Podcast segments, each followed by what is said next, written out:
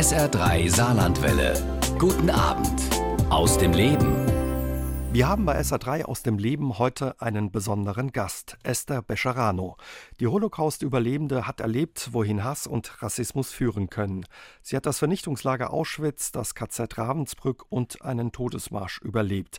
Als Hitler an die Macht kam, lebte sie mit ihren Eltern und ihren drei älteren Geschwistern im Saarland. Erst in Saarlouis, dann in Saarbrücken. Nach dem Krieg ging sie nach Palästina, bevor sie in den 60er Jahren nach Deutschland zurückkehrte. Seit mehr als 30 Jahren reist sie durch das Land, leistet Aufklärung in Schulen, besucht Demos, gibt Lesungen und Konzerte.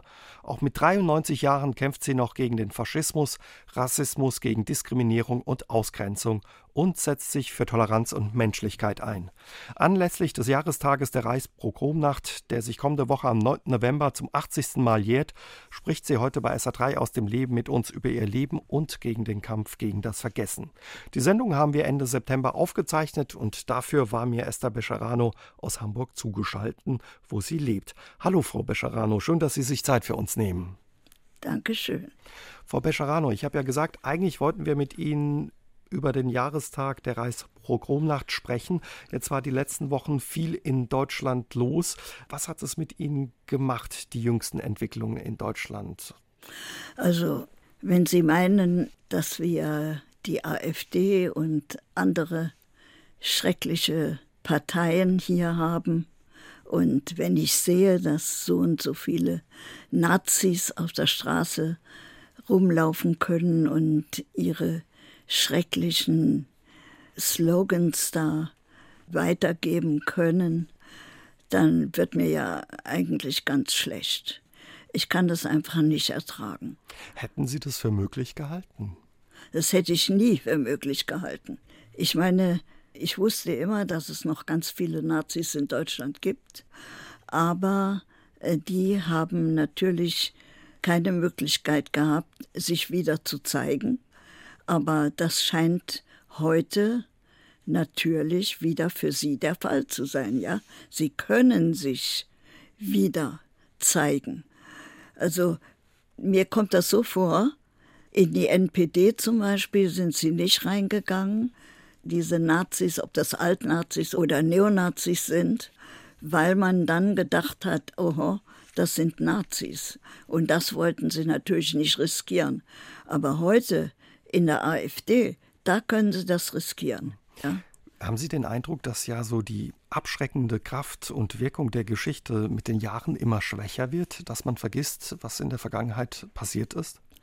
Also ich meine, es gibt viele Leute, die das nicht vergessen, aber es gibt auch wahrscheinlich die meisten, die gar nichts mehr davon wissen wollen. Die wissen zwar, was damals geschah, aber sie wollen nichts davon wissen.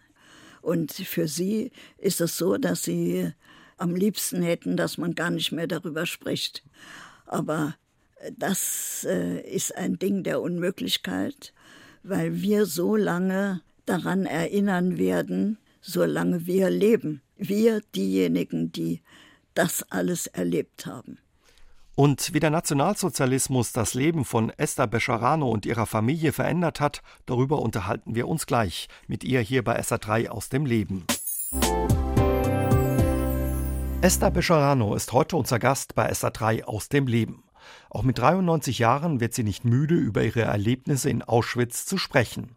Frau Pescherano, Sie haben die ersten zehn Jahre Ihres Lebens im Saarland verbracht. Sie wurden in Saarlouis geboren, sind aber später in Saarbrücken aufgewachsen. Ihr Vater war Kantor, Oberkantor der Synagogengemeinde, sowohl in Saarlouis, dann auch in Saarbrücken, hat teilweise auch für die Oper gearbeitet. Bei Ihnen gingen Sänger, Opernsänger ein und aus.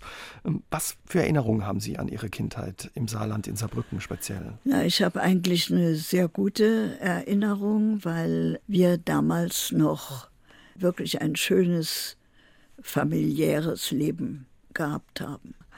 Erst als Hitler an die Macht kam, und das war ja im Saarland, war das ja viel später. Erst ja. 1935. Ja, genau. Da fing es natürlich auch genauso an wie äh, im übrigen Deutschland. Ne? Wann haben Sie das erste Mal gemerkt, dass sich in Ihrem Leben, was bis dahin in Saarbrücken ein schönes Leben war, wie Sie es beschreiben, mit Ihrer Familie, mit Ihren drei Geschwistern, sich was verändert? Gab es da einen Schlüsselmoment? Natürlich, ja, der Schlüsselmoment war, als man uns aus den christlichen Schulen rausgeschmissen hat. In den öffentlichen Schulen durften wir nicht mehr lernen, alle jüdischen Schüler. Und äh, die jüdische Gemeinde in Saarbrücken, aber nicht nur in Saarbrücken, sondern in anderen äh, Städten auch, genauso wie eben im übrigen Deutschland, hat man jüdische Schulen errichtet. Und wir mussten dann eben in diese jüdische Schule gehen. Es war außerdem so, dass die Freunde und Freundinnen, die wir hatten in den Schulen und auch so, mit denen wir immer gespielt haben, die wollten nicht mehr mit uns zusammen sein. Und ich bin davon überzeugt, dass das eben verboten wurde von ihren Eltern. Ja. Konnten Sie als Kind begreifen, was da passiert? War das? Eigentlich nicht. Das konnte man nicht begreifen. Aber es war sehr schlimm für uns. Ja. Gab es sonst Solidarität von Nachbarn, von deutschen Freunden oder Nein. haben sich alle abgewandt von Ihnen? Alle haben sie sich abgewandt. Es waren einige, einige äh, Freunde, also ich kann mich erinnern an eine Freundin meiner Schwester Toska, die hat auch mit mir noch gesprochen. Aber da war meine Schwester schon gar nicht mehr da. Ja, die war schon in Palästina. Also kann man sagen, als die Nazis auch im Saarland 1935 nach der Saarabstimmung die Macht übernommen haben und ihr Einfluss geltend wurde, dass eben auch ihre Kindheit damit endete. Ja, genau, so war das. Es war für uns ganz schlimm. Stimmt die Geschichte, Frau Bescharano, dass Sie sogar erlebt haben, als Hitler zu Besuch nach Saarbrücken kam und einzog und Sie unter diesen jubelnden Menschen standen Ja, und dachten, was passiert da? ja, ja, ich bin da auf die Straße gegangen und äh, ich weiß gar nicht, wie alt ich war, ich glaube elf oder so. Und äh, habe gesehen, wie Hitler da einmarschiert ist. Nicht einmarschiert, sondern mit einem Auto da ankam, ja. Und äh, alle haben sie den Hitlergruß da gemacht, ich natürlich nicht, ja. Und da habe ich gedacht, so, jetzt, jetzt geht's uns an den Kragen, ja. Jetzt werden wir irgendwie ermordet oder was weiß ich. Das habe ich damals schon gedacht. Schon als Kind war Ihnen. Ja. Was war das, was Ihnen das klar gemacht hat? Ja, eben die ganze Situation, dass ich nicht mehr in der christlichen Schule sein durfte, dass ich nicht mehr mit christlichen Kindern spielen durfte, dass meine älteren Geschwister auswandern mussten. Das war ja auch keine Kleinigkeit für uns. Nicht? Also es war schon schlimm. Und wahrscheinlich auch die Inszenierung und der Auftritt dieser ganzen Bewegung und Ja, der ja. Nazis. Ja, ja, und die haben ja dann die ganze Zeit sind sie auf den auf den Straßen äh, haben sie rumgebrüllt und äh, so wie sie das heute wieder machen, leider. Ja. Esther Bescharano zog mit ihrer Familie nach Ulm. Dort erlebte sie als 14-Jährige die Reichspogromnacht, die sich kommende Woche zum 80. Mal jährt. Wir unterhalten uns nach halb neun mit ihr darüber hier bei SA3 aus dem Leben. Am 9. November jährt sich zum 80. Mal die Reichspogromnacht in Deutschland.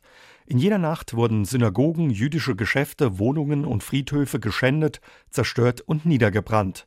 Juden wurden verfolgt, verletzt und ermordet. Von spontaner Volkswut hatten die Propagandamaschinen der Nazis getönt. Die Holocaust-Überlebende Esther Bescharano weiß, dass die judenfeindlichen Aktionen das Werk von Nazis waren. Auch ihre Familie wurde damals Opfer der Nazis. Heute Abend ist sie unser Gast bei SA3 aus dem Leben. Sie haben damals in Ulm mit Ihrer Familie schon gelebt. Wie haben, Sie, wie haben Sie diese Nacht damals erlebt? Also ich war damals mit meinen Eltern noch alleine, weil meine Eltern meine älteren Geschwister schon vorher ins Ausland geschickt haben, weil sie schon befürchteten, dass es für die Juden keine Zukunft gibt in Deutschland. Und äh, eine Schwester von mir war in einem Vorbereitungslager zwecks Auswanderung nach Palästina. Und ich war dann nur noch alleine mit meinen Eltern. Ich habe gesehen, wie mein Vater abgeholt wurde von der SA oder von der SS. Ich weiß es nicht genau, wer das war. Aber auf jeden Fall waren das die Nazis eben. Also es war ein furchtbarer Zustand, weil man hat ihn da in ein Auto rein, also ganz schrecklich hat man sich benommen ihm gegenüber und äh, niemand hat den Mut gehabt, irgendetwas dagegen zu sagen. Also wir haben ja sehr gute Nachbarn gehabt, aber auch diese Nachbarn haben hinter den Gardinen gestanden. Und zugeschaut. Und zugeschaut, ja. Ihr Vater wurde stark und schwer verprügelt. Ihre Schwester wurde auch schwer geschlagen in dieser Nacht, dass sie kaum noch laufen konnte. Nee, also mein Vater wurde nicht verprügelt, meine, meine Schwester wurde verprügelt. Ihre Schwester, Entschuldigung. Ja, mhm. mein Vater, der wurde ins Gefängnis gebracht mhm. in Ulm und dann nachher von Ulm nach Augsburg. Und in dem Gefängnis in Augsburg, da wusste man schon, dass das die Vorstufe zu einem Konzentrationslager, also nach Dachau war. Aber andere jüdische Männer, die hat man auch, genau wie meinen Vater, aus den Wohnungen rausgezerrt.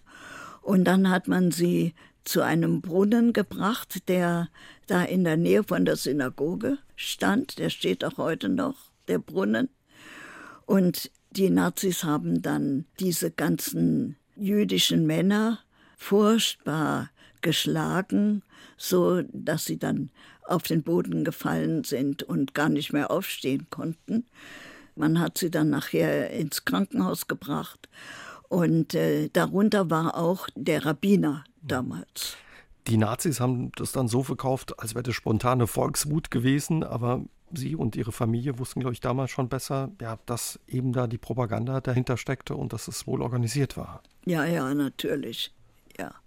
Aber man hat natürlich nicht gedacht, dass so ein Pogrom aufkommt. Nicht?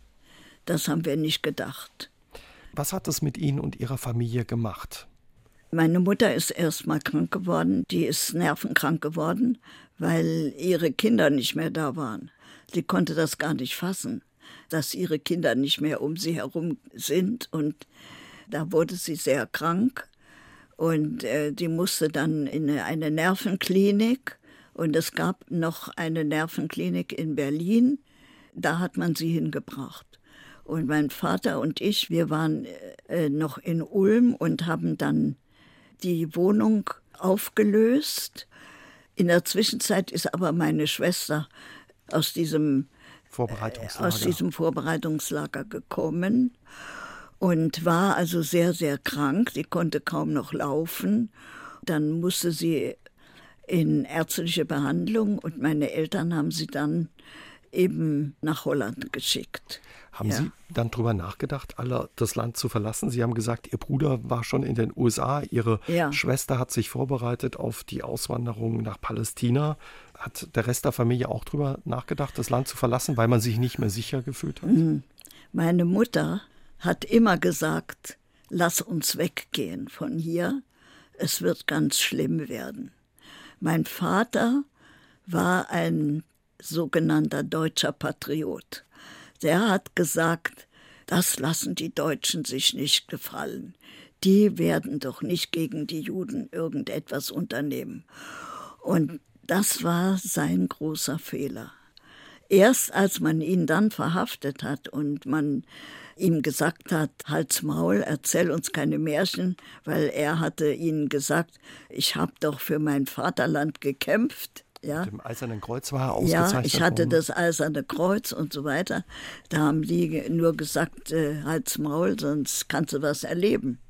Und nur da hat er dann in einem Gefängnis, da hat er gedacht, so, jetzt musst du versuchen, mit dem Rest deiner Familie noch ins Ausland zu flüchten.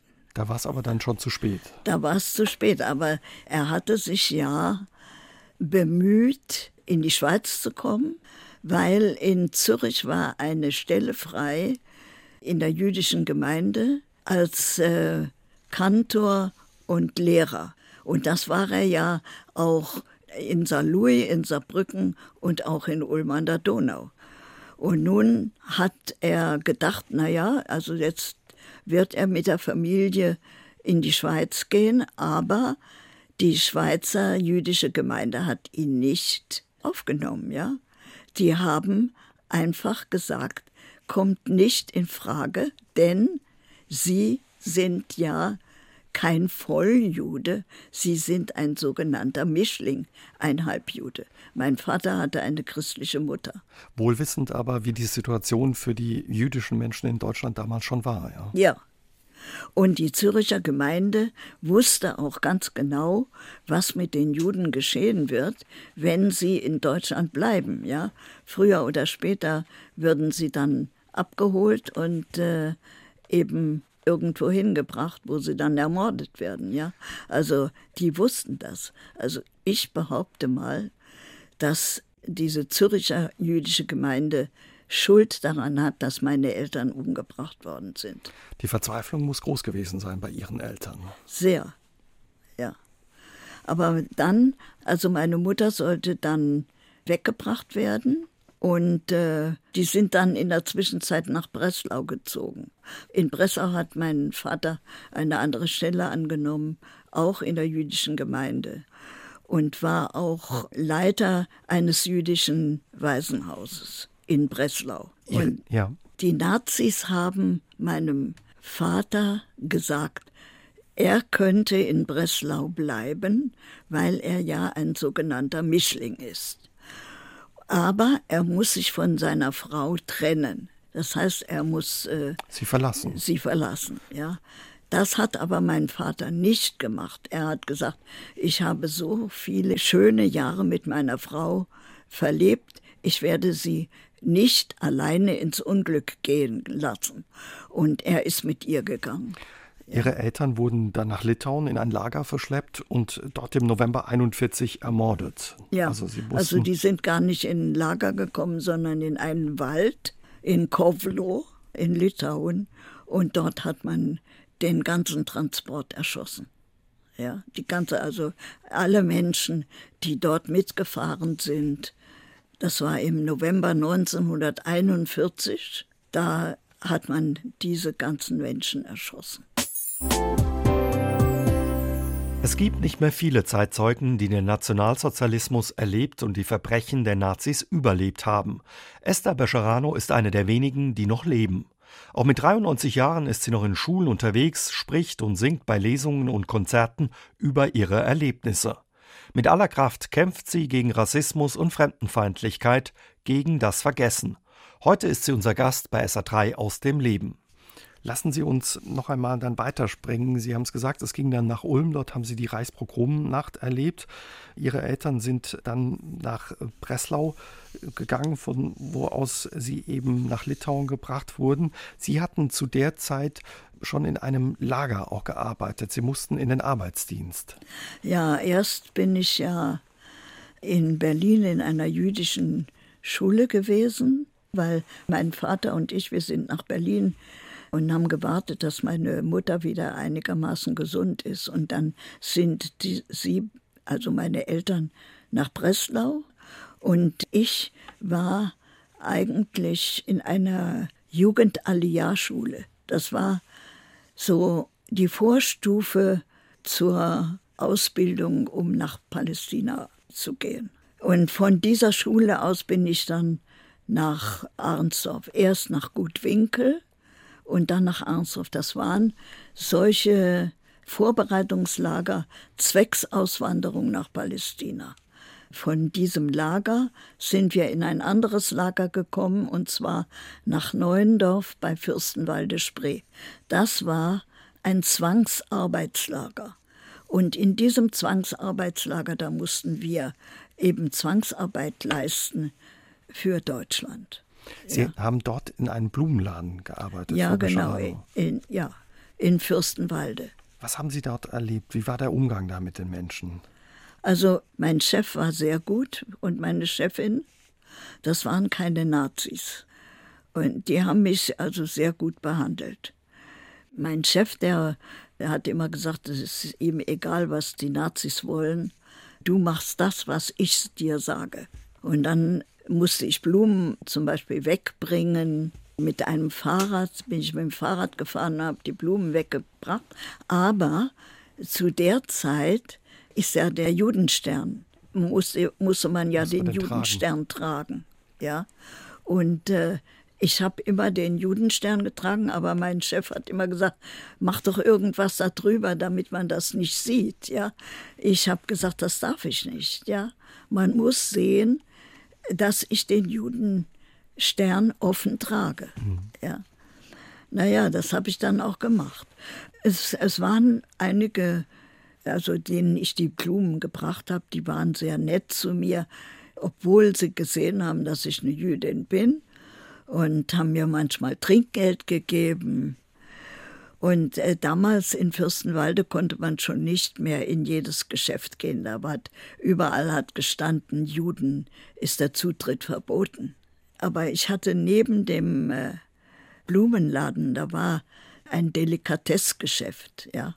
Und da ich so gerne Kartoffelsalat gegessen habe, habe ich, wenn ich ein bisschen Geld bekommen habe von den Menschen, bin ich in dieses Geschäft gegangen und habe mir Kartoffelsalat gekauft.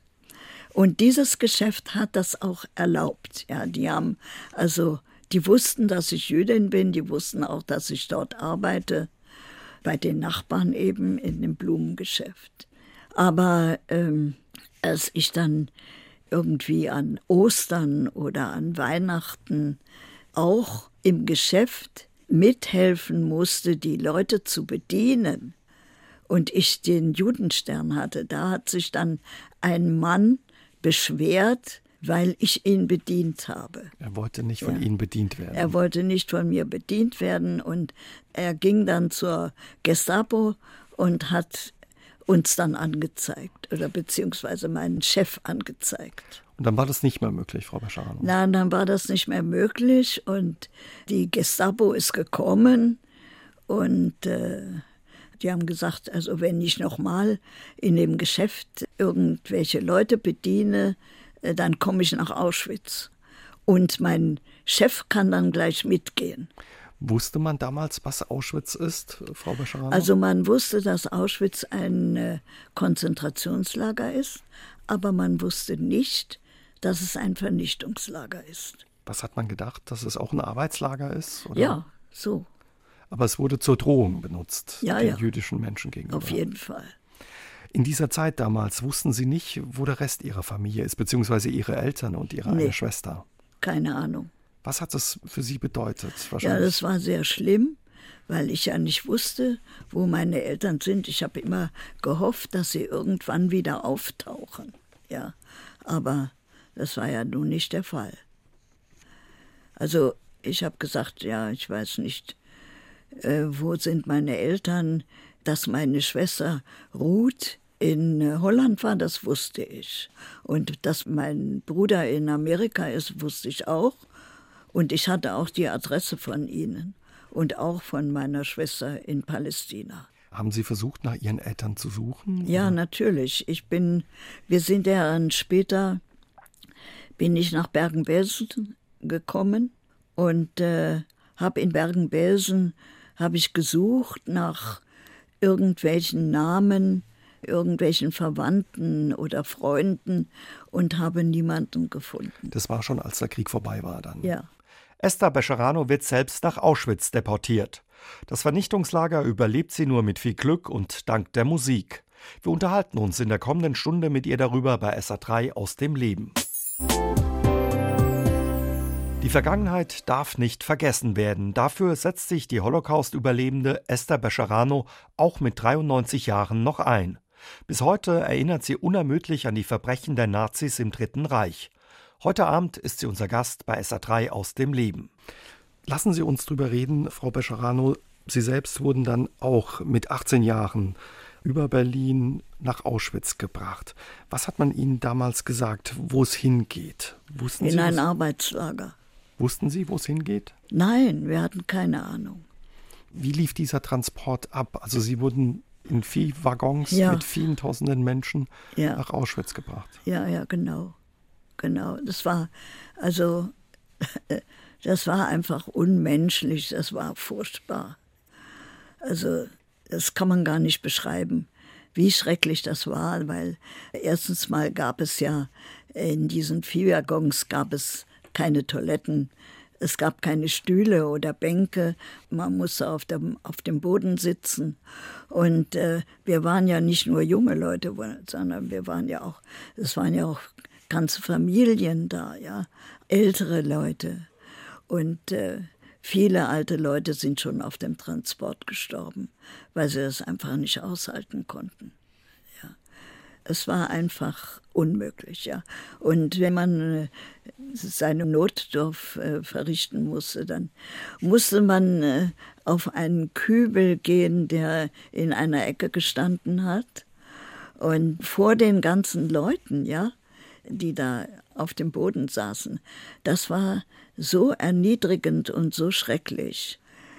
Es war furchtbar und dann war auch die Luft war so schrecklich und wir haben sehr oft gestanden, weil man nicht weiterfahren konnte. Und äh, dann haben wir immer an die Tür geklopft und haben geschrien, sie sollen doch die Tür aufmachen, damit wir ein bisschen frische Luft bekommen.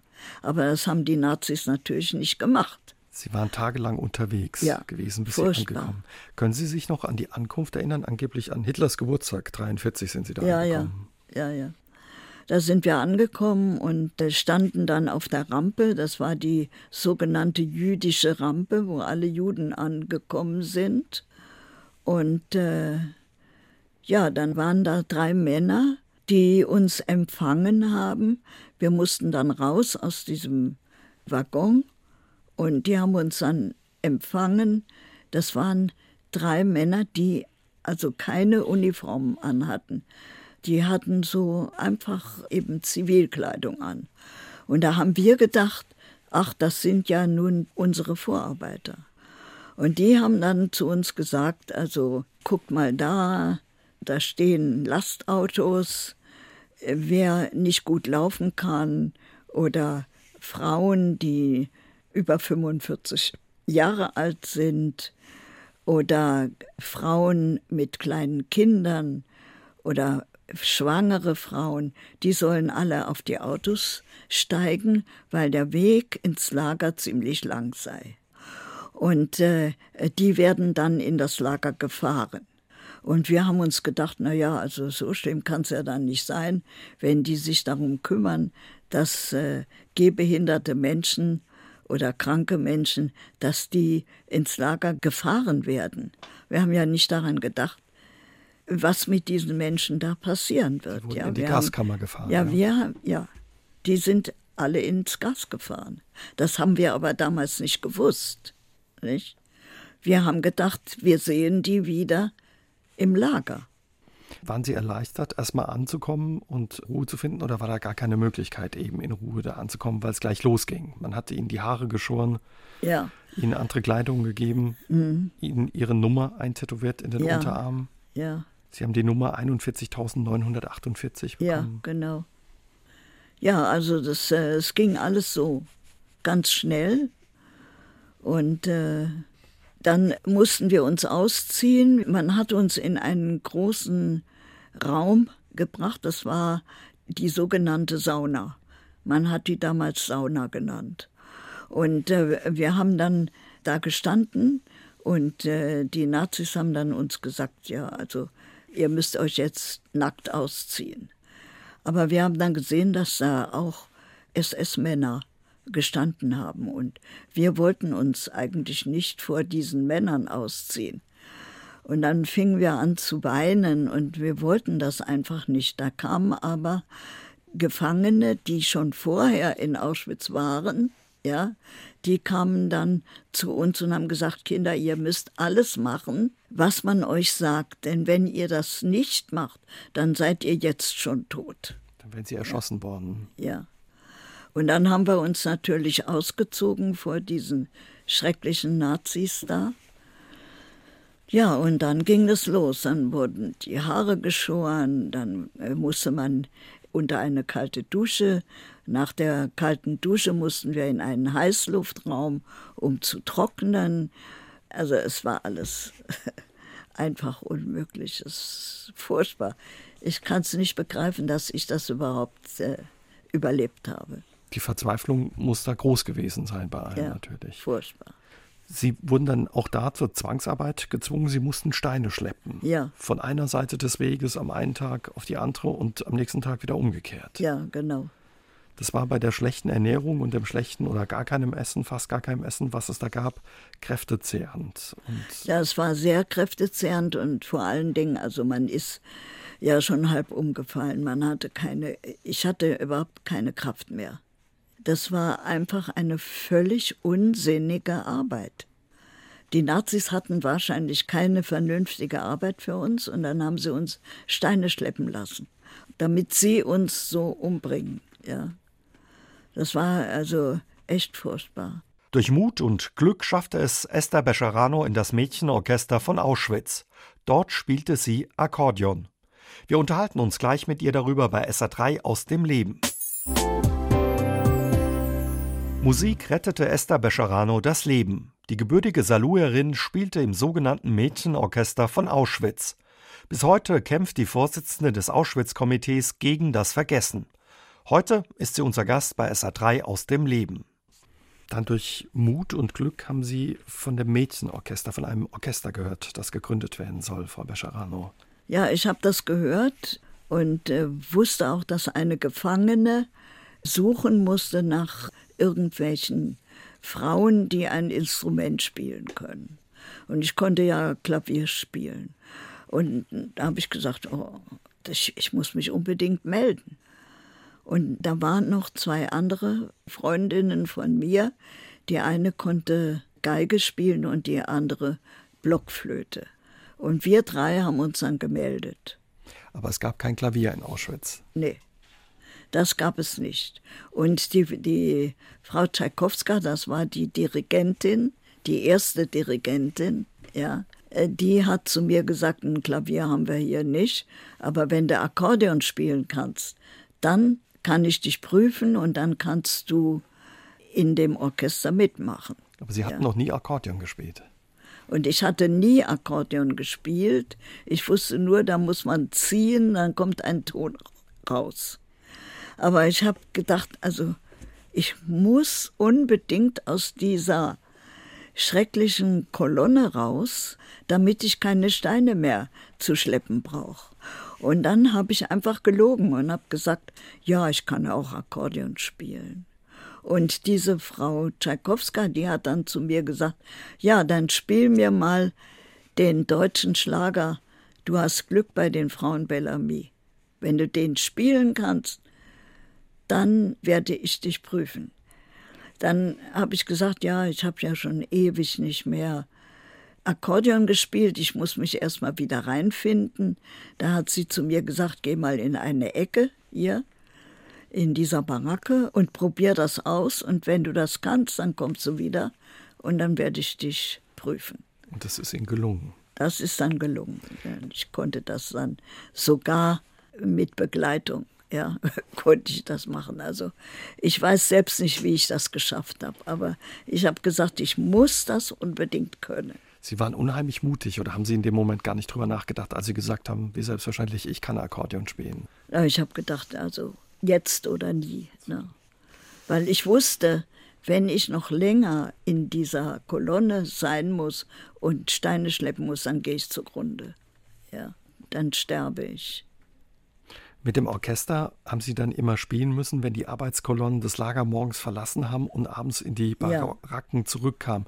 Wie schwierig war das für die Häftlinge, die raus mussten, diese Arbeit zu machen, zu spielen? Ja, es war sehr schlimm, weil die mussten im Gleichschritt Marsch Marsch nach unserer Musik mussten die marschieren.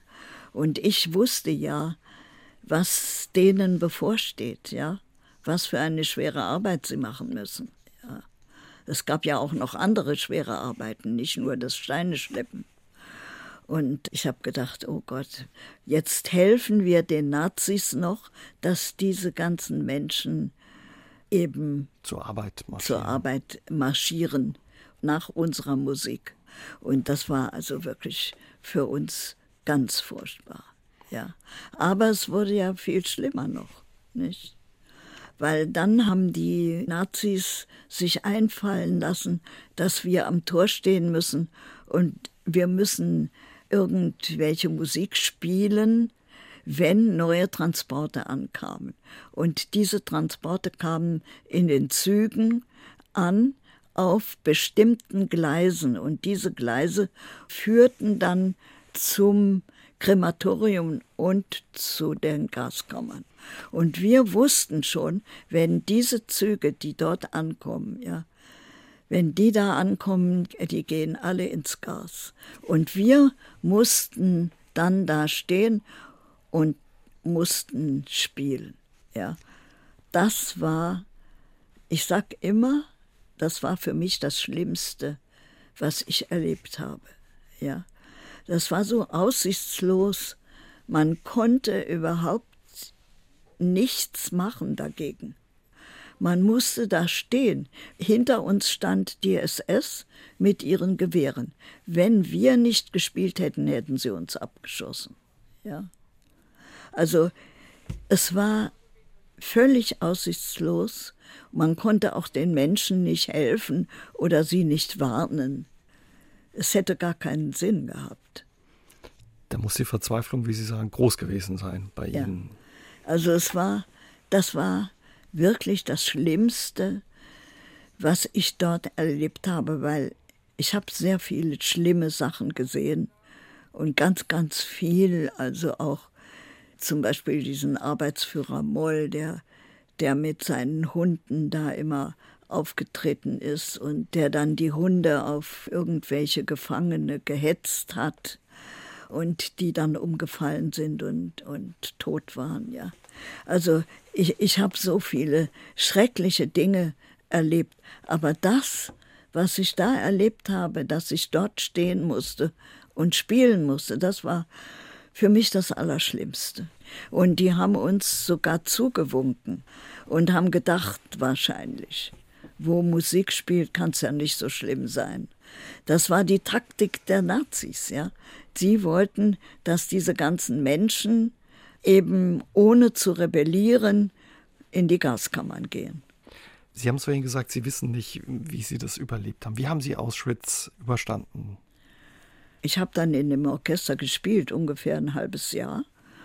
Und äh, dann kam der Befehl, dass alle diejenigen, die sogenanntes arisches Blut in den Adern haben, die sollen sich bei den Blockältesten melden.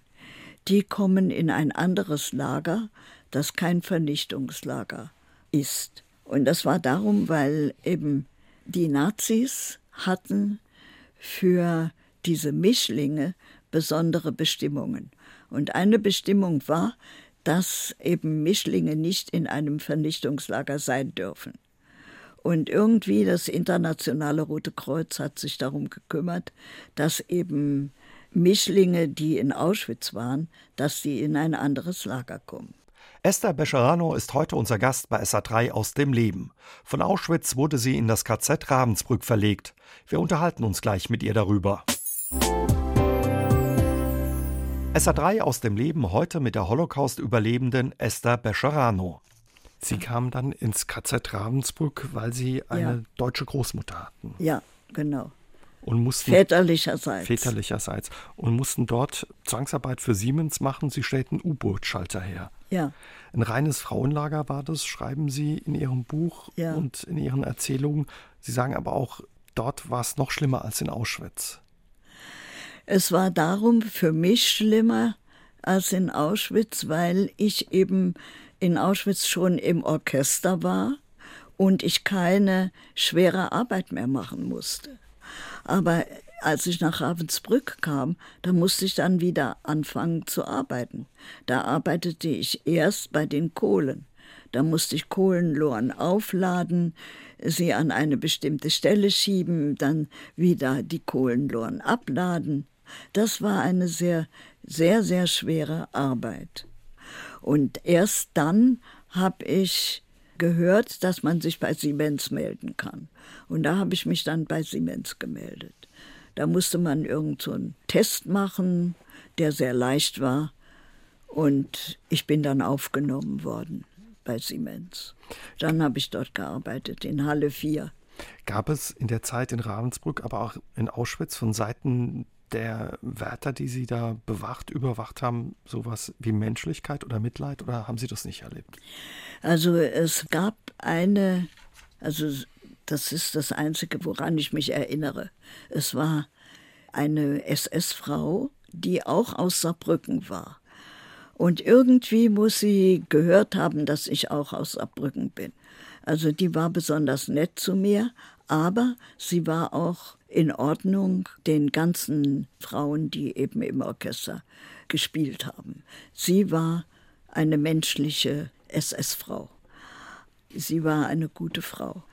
Aber es gab ganz, ganz, ganz wenig von diesen Frauen, die irgendwie mal gezeigt haben, dass es ihnen leid tut oder uns nicht angeschrien haben oder uns nicht geschlagen haben oder so. Es gab ganz wenige. Auch Männer genauso. Sie wurden 45 dann mit anderen Inhaftierten vom KZ Ravensbrück auf einen Todesmarsch geschickt, Frau Bescharano. Ja, ja. Bei diesem Marsch gelang Ihnen die Flucht. Ja. Wie ist Ihnen das gelungen?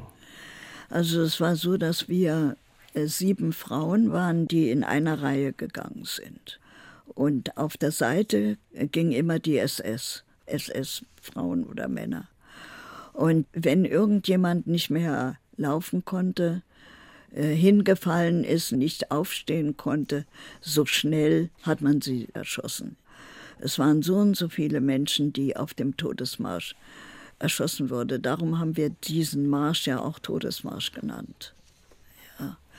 Wir sind also mit zu siebt sind wir in einer Reihe gegangen und äh, dann haben wir ungefähr nach fünf Tagen Marsch haben wir gehört, wie ein SS-Mann zu einem anderen SS-Mann sagte, es darf nicht mehr geschossen werden. Und da horchten wir auf. Da haben wir gesagt, so, wenn die nicht mehr schießen dürfen, dann versuchen wir wegzulaufen. Und dann haben wir ausgemacht, wenn wir durch einen Wald gehen, dass jeder Einzelne dann sich hinter irgendwelchen Bäumen versteckt oder Sträuchern. Ja. Und haben immer geguckt, ob die SS eben da ist und ob die uns sehen. Also da haben wir sehr aufgepasst. Da war wahrscheinlich wieder viel Mut notwendig. Ja, ja, natürlich. Ja, und so haben wir das geschafft. Dann die sieben Mädchen, wir sind dann zusammen in diesem Wald verschwunden. Und wir haben vorher schon, hat man uns gesagt, dass wir evakuiert werden, dass wir raus müssen aus dem Lager. Und äh, da gab es kommunistische Gefangene, die hatten ein Radio eingebaut in irgendwo in einer Baracke. Und die waren genau informiert, wie das politisch aussieht, ja. Dass der Krieg zu Ende geht. Ja. Ob die Russen schon da sind oder was weiß ich, ja. Naja, und die haben uns gesagt, wir werden rausgeschickt aus dem Lager. Niemand darf im Lager bleiben. Alle diejenigen, die laufen können, die müssen raus aus dem Lager. Aber die kommunistischen Gefangenen, die haben zu uns gesagt, ihr müsst euch andere Kleider unter eure Häftlingskleidung anziehen, damit, wenn ihr rauskommt, dann könnt ihr die Häftlingskleidung ausziehen und ihr habt Zivilkleider unter der hat man. Die so, hat man die so einfach gehabt, die Zivilkleider? Ja, das war möglich, weil da gab es ja so eine Sammelstelle, wo die ganzen Sachen eben sortiert worden sind und so weiter. Da gab es Frauen, die dort gearbeitet haben und die haben uns dann alles Mögliche verkauft. Ja, also man konnte sich dann Kleidung kaufen oder irgendetwas anderes, Zahnpasta oder Zahnbürsten. Alles, was die Nazis eben von den ganzen Transporten da sich angeeignet haben. Hatten Sie Geld? Ja. Nein, wir haben kein Geld gehabt, aber wir haben mit Brot oder mit Margarine oder mit einem Stückchen Wurst, was man da gekriegt hat, konnte man sich die Kleidung kaufen. Ich habe mir auch einmal einen Pullover gekauft, weil ich so furchtbar gefroren habe. Und diesen Pullover habe ich bezahlt mit einem ganzen Laib Brot. Das heißt die ganze Wochenration. Ich habe also eine Woche lang gehungert, um diesen Pullover zu haben. Ihnen ist die Flucht gelungen dann bei diesem Todesmarsch und Sie sind dann auf alliierte Soldaten getroffen, auf Amerikaner und Russen. Können Sie sich noch erinnern, als klar war, der Krieg ist vorbei, wir sind befreit oder der Krieg ist für uns vorbei? Ja, das war also, ich hatte eine wunderbare Befreiung. Erst haben wir Amerikaner getroffen, na erst Russen, dann Amerikaner.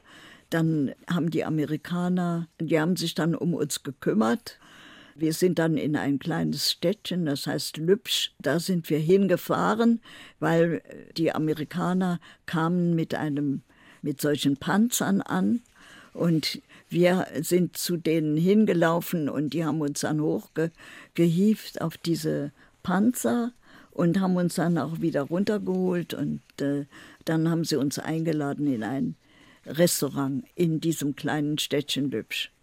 Und dann haben wir da gesessen und äh, mit den Amerikanern gemeinsam und ich habe denen erzählt alles Mögliche, weil ich konnte auch Englisch sprechen. Und da war noch eine Freundin, die konnte auch Englisch sprechen und wir haben ihnen erzählt, was wir alles erlebt haben.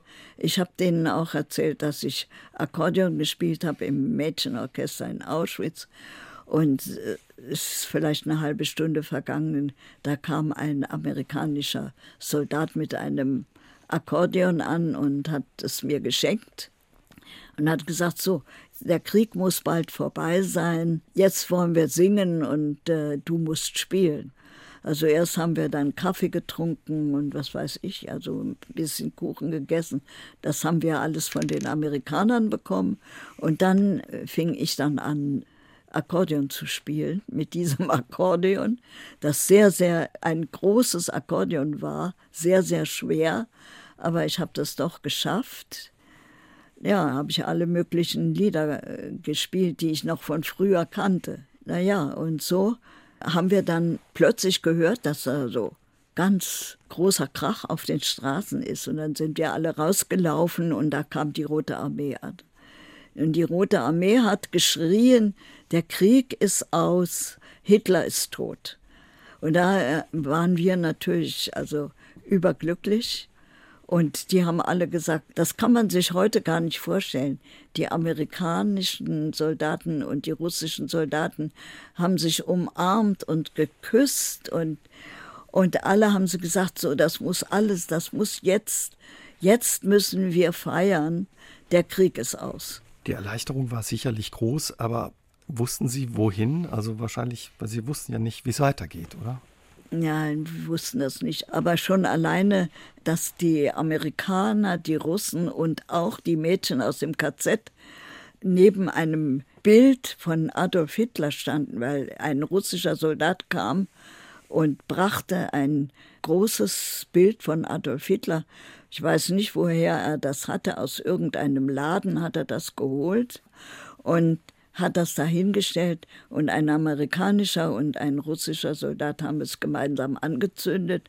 Und das Bild hat dann lichterloh gebrannt und alle, auch die Mädchen aus dem KZ, haben um das Bild herum getanzt und ich habe da gestanden und habe Akkordeon gespielt. Also das war ein, eine wunderbare Befreiung. Die Holocaust-Überlebende Esther Bescherano ist heute unser Gast bei SA3 aus dem Leben. Auch mit 93 Jahren kämpft sie noch gegen Fremdenfeindlichkeit und Ausländerhass, unter anderem mit ihrer Hip-Hop-Band Bescherano und Mikrofon Mafia. Ja. Nach dem Krieg sind Sie dann durch Deutschland geirrt, bevor Sie sich dann entschlossen haben, nach Palästina auszuwandern. Für Sie ging es mit dem Schiff von Marseille nach Palästina. Als Sie dort angekommen sind, waren Sie überrascht, weil man Sie dort nicht mit offenen Armen empfangen hat. Ja. Die Engländer haben Sie auch erstmal noch in Lager gesteckt. Ja, ja, in ein Auf Aufnahmelager ein, oder Auffanglager. Ein Auffanglager, ja. Und äh, wir konnten aus diesem Lager nicht raus nur diejenigen, die eben Verwandte hatten oder irgendwelche Leute, die eben gebürgt haben für einen, die konnten dann raus aus dem Lager. Sie haben dann 15 Jahre in Palästina, in Israel später gelebt, haben eine Ausbildung zur Sängerin gemacht, haben dort ihren Mann kennengelernt, Kinder ja. bekommen. Irgendwann haben Sie sich aber entschieden, Sie wollen zurück nach Deutschland, weil zum einen das Klima Ihnen Probleme gemacht hat, aber Ihr Mann auch in den Krieg ziehen hätte müssen und das nicht wollte. Ja, das war der Grund, warum wir ausgewandert sind. Also mein Mann wollte nicht mehr in den Krieg ziehen. Der hat gesagt, das sind keine Kriege, so wie er sich das vorgestellt hat, sondern das sind Angriffskriege. Und das sind Kriege gegen die Palästinenser.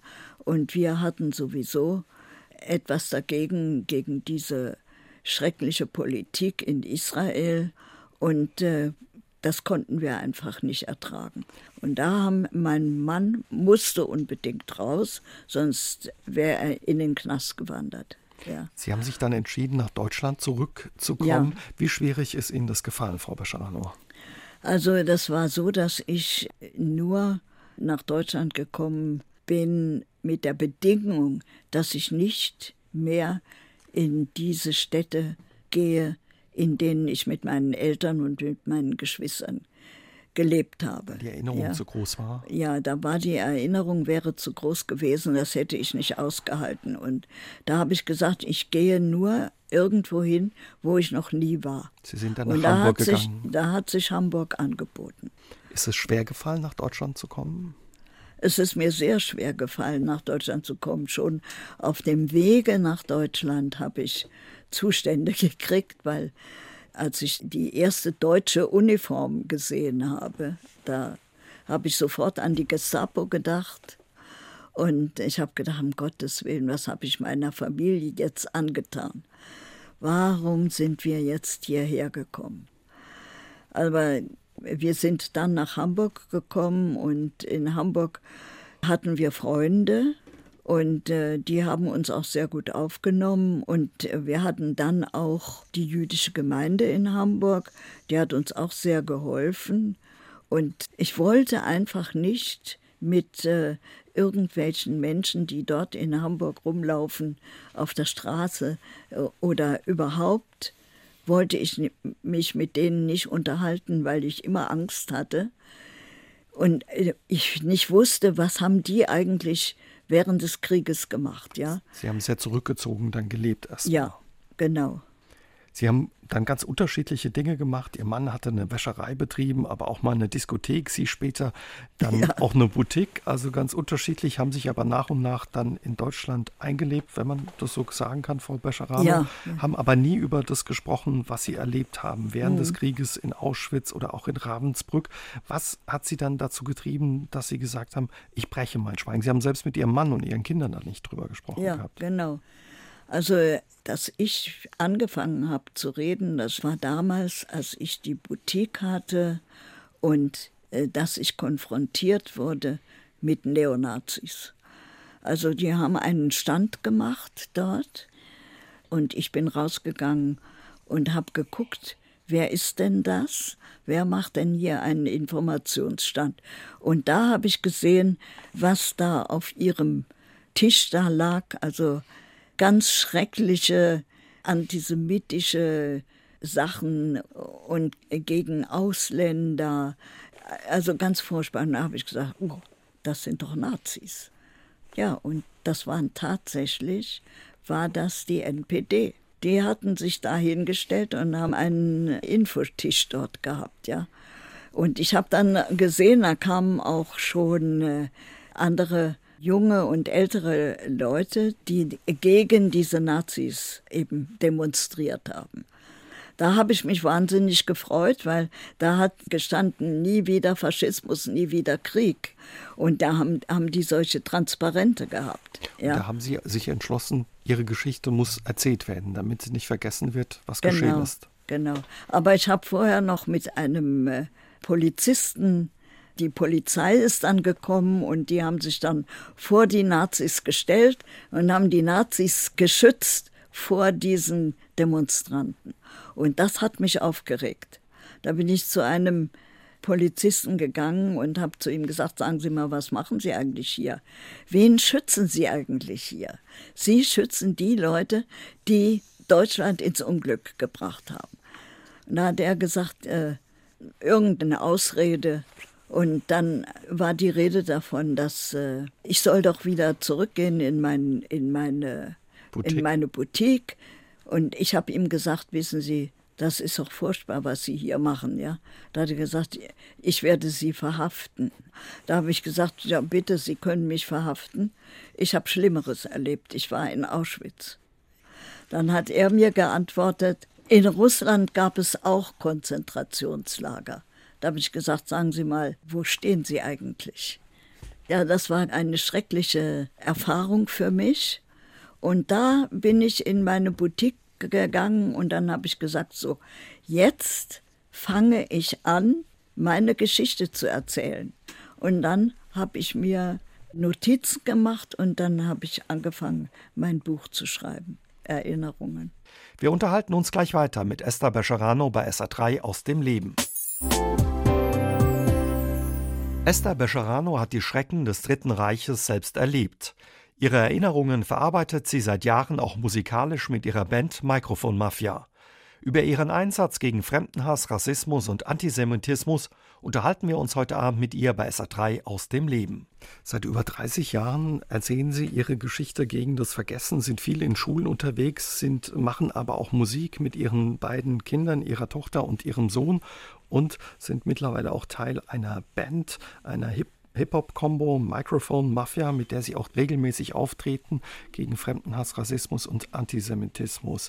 Was haben Sie da erlebt, auch wenn Sie auftreten und Ihre Geschichten erzählen und es mit Musik verbinden? Ja, das ist sehr schön, weil ich sehe, dass das irgendwelche Früchte trägt, weil ich äh, sehe, dass die Jugend mir zuhört, dass sie nachher zu mir kommen und sich bedanken bei mir. Ich kriege ganz viele Briefe von von Schülern, die sagen, also die hätten sowas nie gedacht, ja, dass es sowas gab und dass man so schreckliche Dinge erleben musste hier. Also ich sehe, dass das sehr, sehr gut ist. Ich bin jetzt zehn Jahre bin ich zusammen mit Microphone Mafia und äh, wir haben ganz, ganz viele Konzerte. Und bevor ich Musik mache, mache ich immer eine Lesung aus meinem Buch.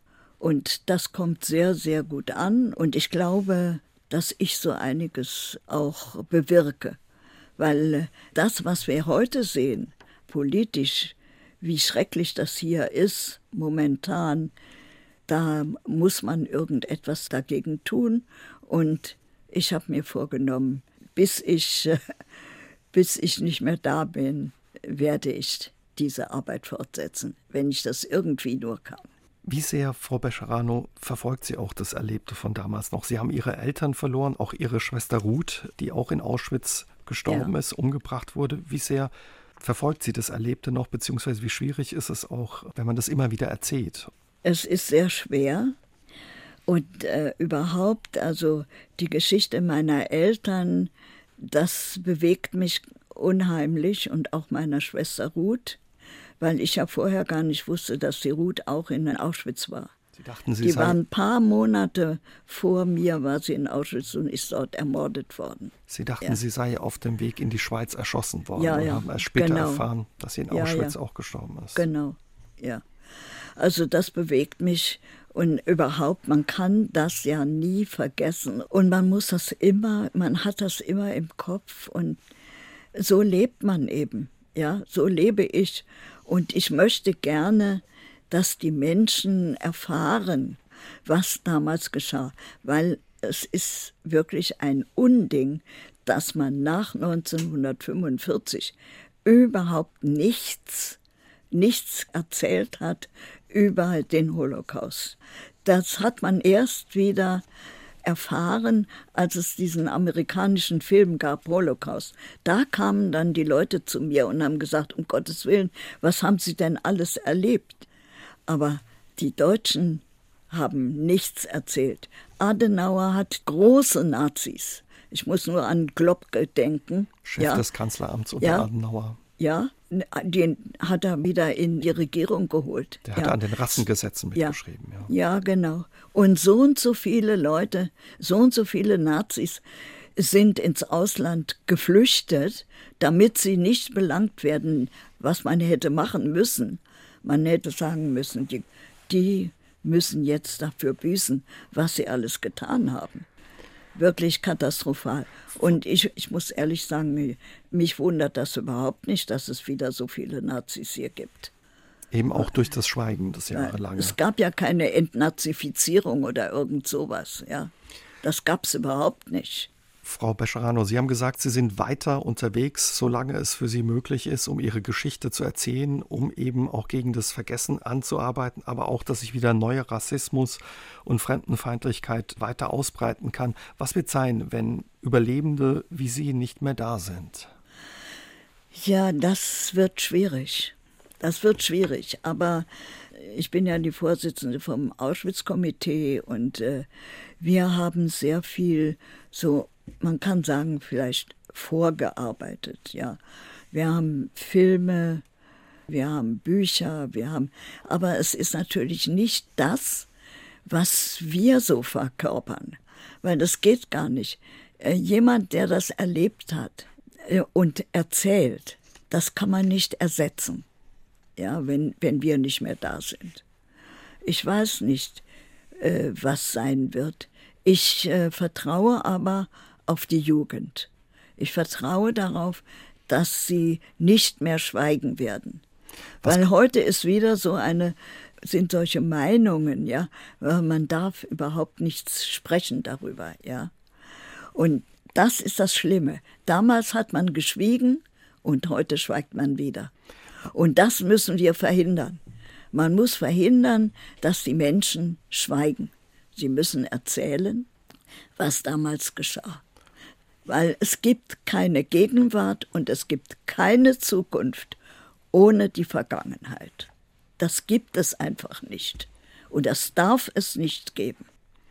Also wir alle dürfen nicht schweigen und sollen, auch wenn Sie nicht mehr da sind, die Zeitzeugen, die es erlebt haben, ihre Erinnerung wachhalten, Frau ja, Beschano. So ist es. Vielen Dank, dass Sie sich die Zeit genommen haben, mit uns über Ihre Erlebnisse zu sprechen, Frau Beschano. Ja, ich danke Ihnen auch. Ich wünsche Ihnen alles Gute, vor allen Dingen viel Gesundheit, dass Sie noch lange unterwegs sein können. Und es wäre schön, wenn wir uns vielleicht auch mal wieder im Saarland sehen. Oh ja, würde ich gerne. Da würden ja. wir uns sehr freuen, Frau Bescherano. Ja. Und auch Ihnen vielen Dank für das Zuhören. SR3 aus dem Leben. Immer dienstags im Radio, danach als Podcast auf sr3.de.